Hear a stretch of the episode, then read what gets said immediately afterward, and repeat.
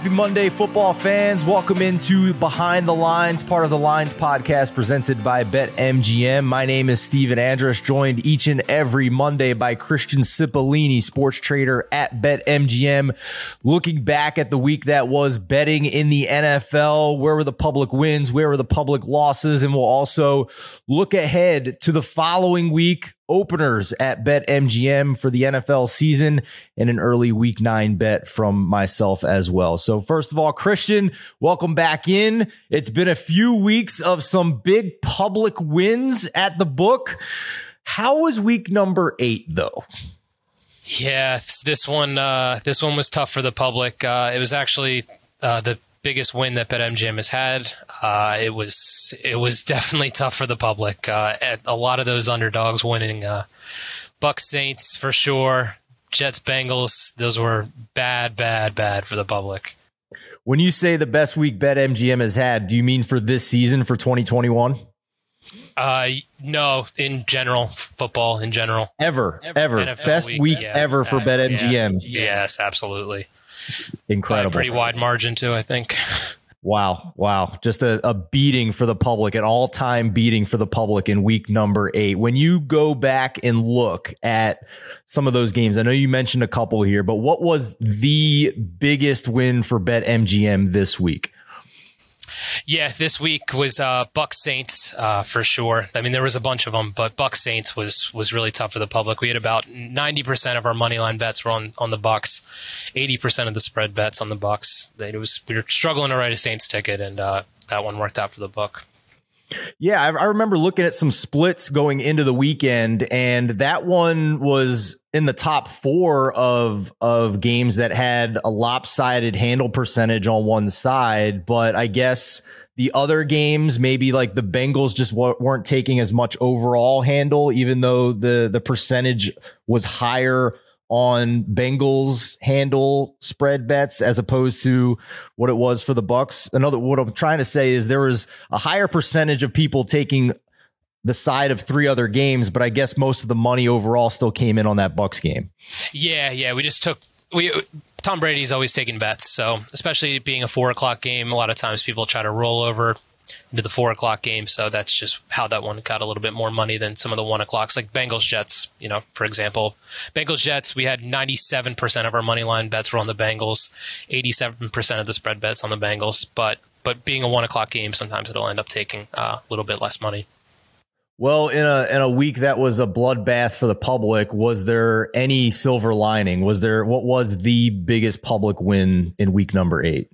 Uh, we had two games, two games. Um, BetMGM has a pretty uh, big presence in Tennessee, so Tennessee uh, winning that game in overtime was good for them. We had 72% of the money line bets were on the Titans.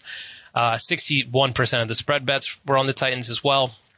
But um, yeah, so a lot of our Tennessee bettors were happy. And the Bills also, the Bills covering 88% uh, of our spread bets were on the Bills there. Before we move on here to to week number eight and the openers, I do want to circle back here to this Bucks game because it was interesting to me watching the live market for that game with Tampa Bay. And you mentioned Tom Brady's always going to get bets, right? So what goes into that? I mean, when when how much money were you guys taking in the live market when the Bucks were down nine and you could still get plus two twenty or better on the Bucks to win the game? And then when the Bucks were within a field goal on that final drive and they were actually minus money to win that game. You know, how much action were you taking on the Bucks in game versus pregame?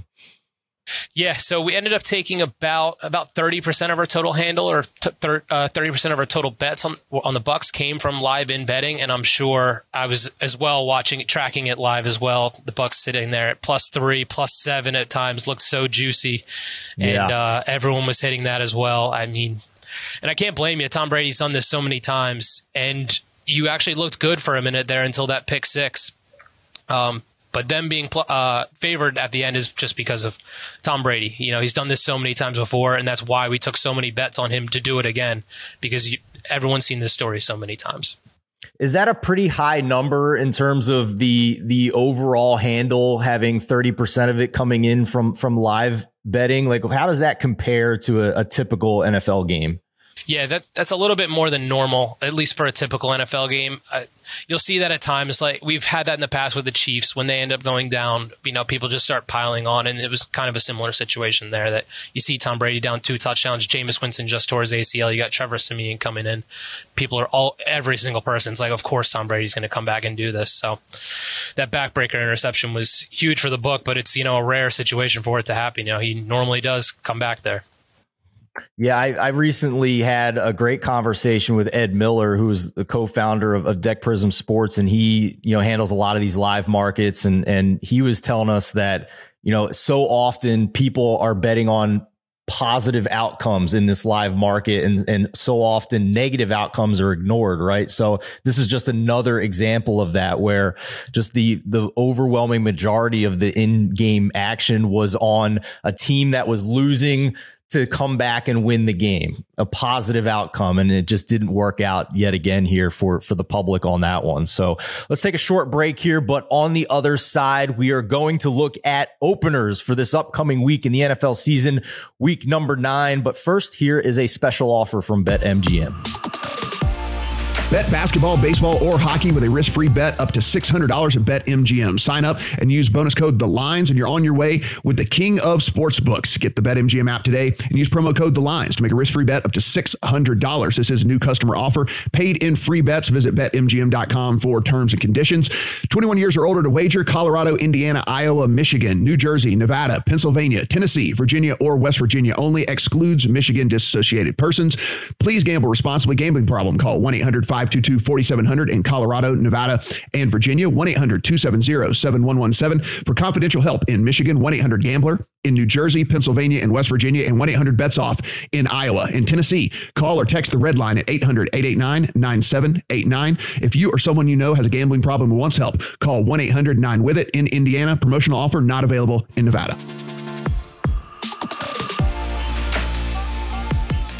Stephen Andrus back with Christian Cipollini from BetMGM. It is week number nine in the NFL.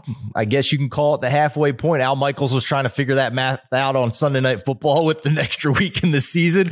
We have 18 weeks now. This is week nine. We're about to hit the halfway point. So, Christian, let's start off with Thursday Night Football, the opener, the opening odds at BetMGM. Thursday night, we have Jets Colts. Uh, Mike White, the surprise of the weekend there. Yeah. Uh, big win for the Jets, but they do open up as 10 point underdogs against the Colts, with that total being 46. And how about the Sunday 1 p.m. openers for this upcoming week? Yeah, for bye weeks, uh, the Lions, Seahawks, Buccaneers, and Washington football team are all off. But on to the one o'clock games uh, Dolphins, Texans. Dolphins open as seven point home favorites, with that total being 45 and a half. Cowboys open up as seven and a half point favorites against the Broncos, assuming uh, Dak will play there with that total 49 and a half. Ravens, another home favorite, five five point favorites against the Vikings, total 49 and a half. Patriots open as three point road road uh, favorites against the Panthers, that total 43.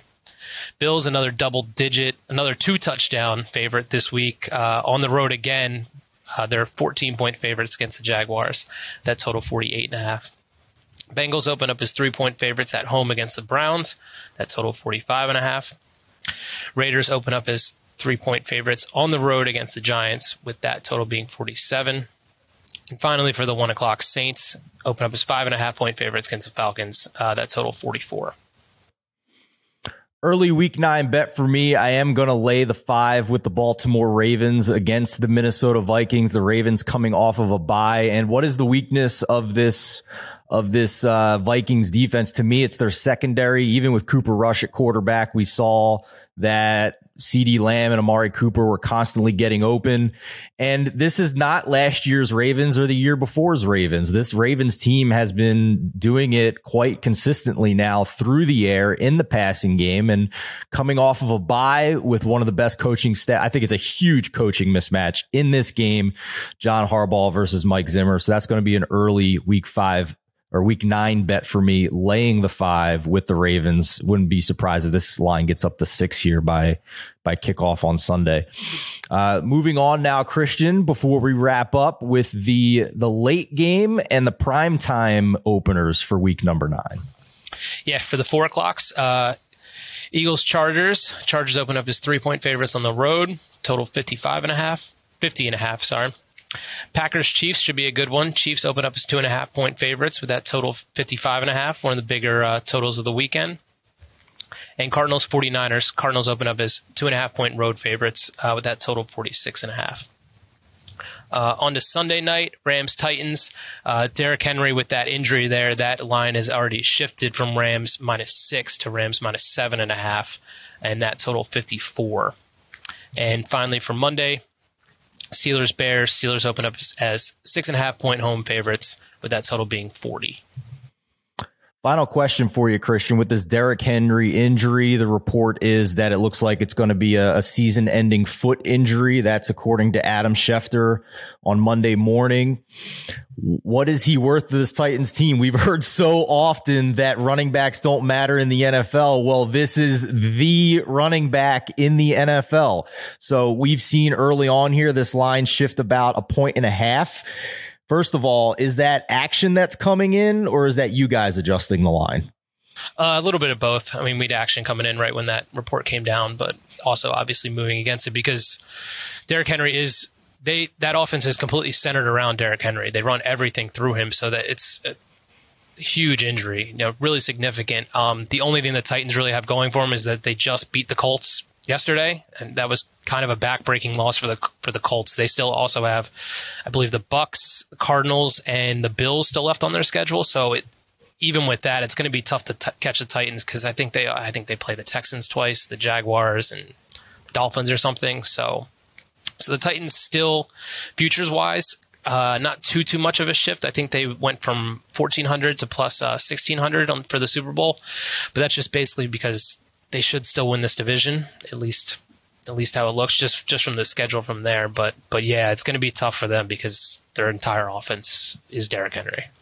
Yeah, in terms of any game spread, right? I mean, I, I kind of know the answer to this because I've been watching lines for years, but just so for the public that doesn't know, a typical starting running back isn't really worth anything to the line in the NFL, correct? Yeah, right. Right, maybe if maybe a half point, a point here and there, depending on who the running back is and how it is. But yeah, you know, you won't see that kind of a line moving, and I, I'm sure it's going to keep moving. Um, we were still taking just bets on the seven and a half, so I wouldn't be surprised if it ends up higher by the end of the week.